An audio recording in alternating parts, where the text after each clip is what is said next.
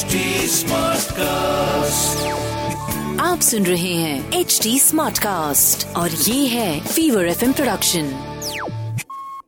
और कितने इम्तिहान लेके छोड़ेगी, और कितने इम्तिहान लेके छोड़ेगी, तेरी मोहब्बत मेरी जान लेके छोड़ेगी। F वाला प्यार राहुल मार्किन के साथ।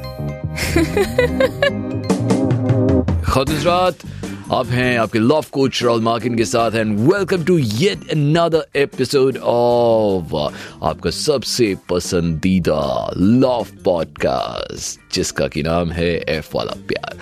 तो जनाब, आज मोहब्बत की उस पहलू के बारे में हम बात करने वाले हैं जो सबसे ज़्यादा नर्वस कर देने वाला होता है, सबसे ज़्यादा एंक्शस कर देने वाला होता है। वो है डेटिंग के टाइम पर या उससे पहले होने वाले वो जिसे कहते हैं बटरफ्लाइज, और कभी कभी वो नर्वसनेस, वो एंग्जाइटी जिसे हम डेटिंग एंग्जाइटी कहते हैं।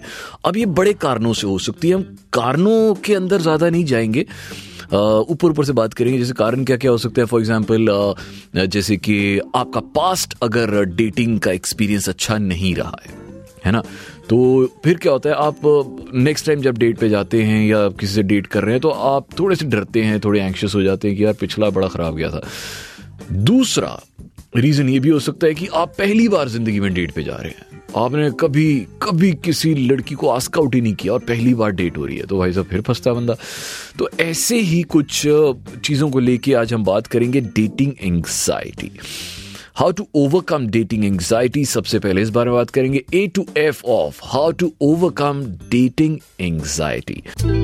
A to F of. So A point, treat dating just like any other skill. You will not have to be perfect every time. It's just a skill that can be practiced and it takes time and effort to be good at it. अच्छा, ये बताओ कि dating जब आपको ये लफ्ज़ आपके सामने प्रकट किया जाए, पेश किया जाए डेटिंग, तो सबसे पहले आपके जहन में क्या आता है?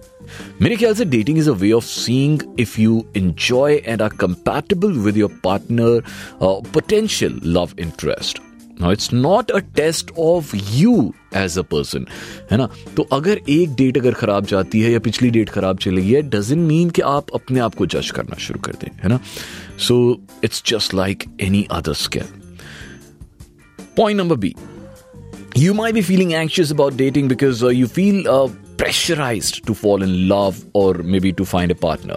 So ये pressure जो है इसे relieve करना है by looking at dating as a chance to relate to other people. When you go on a date, get to know the person and search for common interest areas. तो उनकी Instagram grid पे जाइए या उनका bio पढ़िए, आपको सारा समझ आ ही जाएगा कि उन्हें क्या क्या चीज़ें पसंद हैं, उनकी कौन कौन सी एक्टिविटीज़ हैं जिसमें वो ज़्यादा बिजी रहती हैं, तो उसके बारे में थोड़ा सा रिसर्च कर लीजिए, तो आपके पास बातें करने को काफ़ी चीज़ें होंगी। तो थोड़ा सा रिसर्च करके जाइए, बहुत सही रहेगा। Point number C, allow your self to feel your emotions. कई बार क्या होता है ना कि जब आप डेट पे जाते हैं तो आप नर्वस हैं या एंक्शस हैं या वरीड हैं, अफ्रेड हैं, कंफ्यूज्ड हैं, समझ नहीं आता है। तो बहुत सारी चीज़ें हैं जो एक साथ दिमाग में चल रही है। तो आप उन इमोशंस को आइडेंटिफाई कीजिए।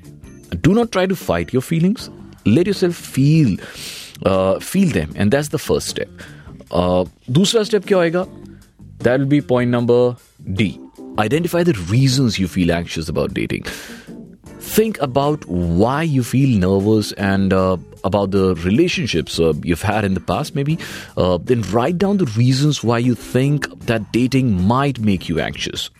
Once you know why you're nervous, you can start to address those concerns. Or kaise address karna hai? You can express your feelings of anxiety by maybe telling it to some close friend of yours. या फिर आप मुझे भी बता सकते हैं, Instagram पे Rahul Markin 1 DM कर दीजिए, RAHULMAKIN1।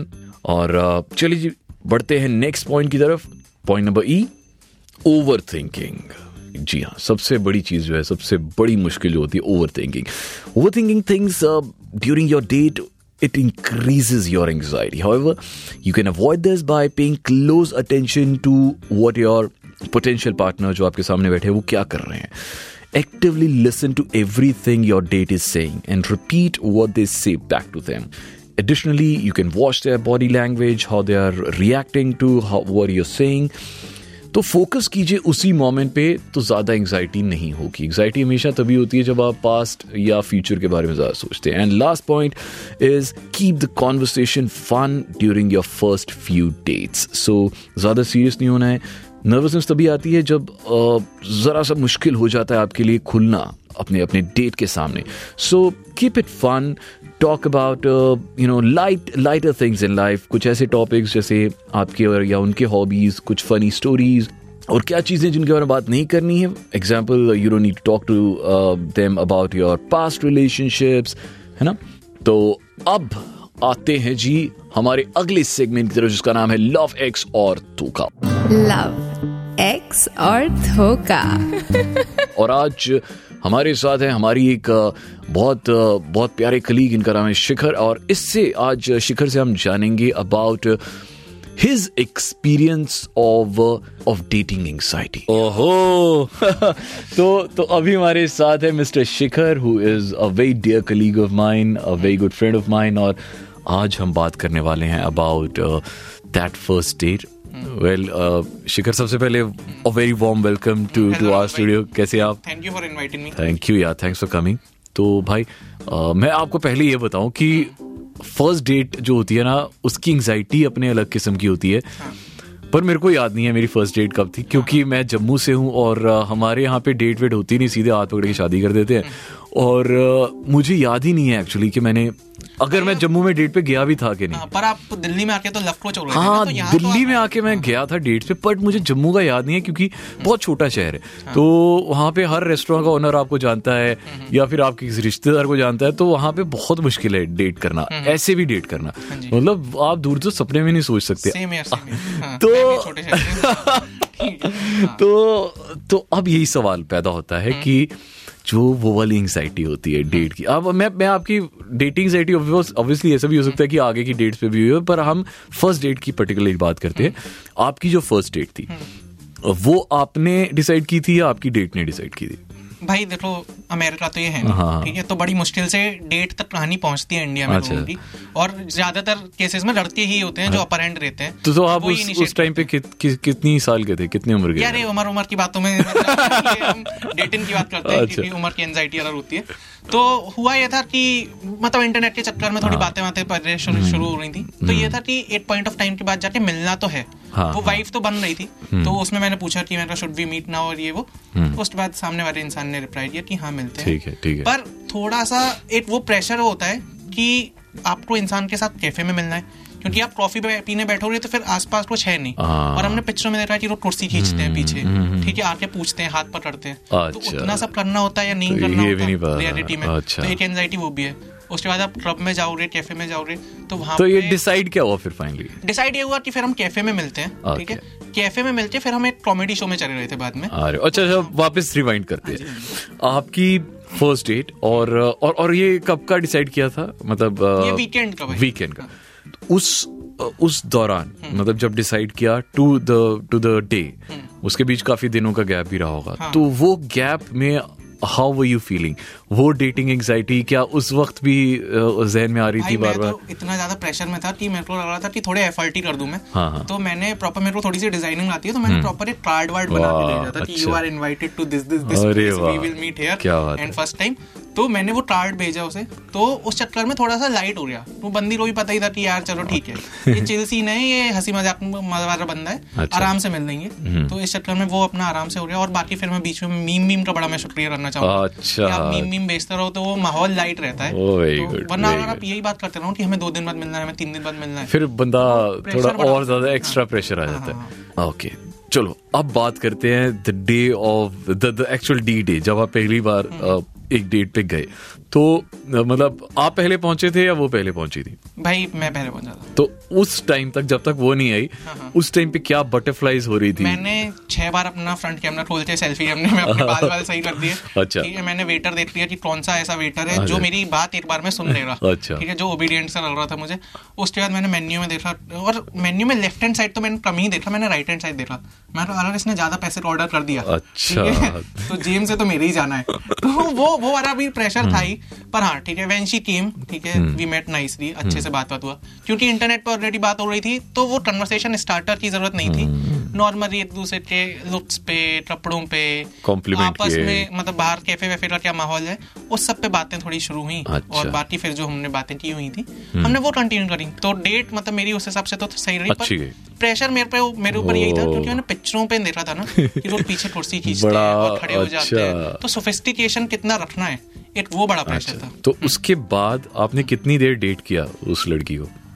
फिर तो सर डेट ही डेट किया है, फिर तो और यही किया है, फिर वो रिलेशनशिप तो बन नहीं पाया। अच्छा नहीं बना? नहीं नहीं, वो रिलेशनशिप नहीं बन पाया, पर हम दोस्त अब भी बहुत अच्छे बनके रह रहे हैं। पर हाँ ग्रेट, डेट वेट पे तो हम रहे थे। अच्छा बढ़िया, एंजॉय।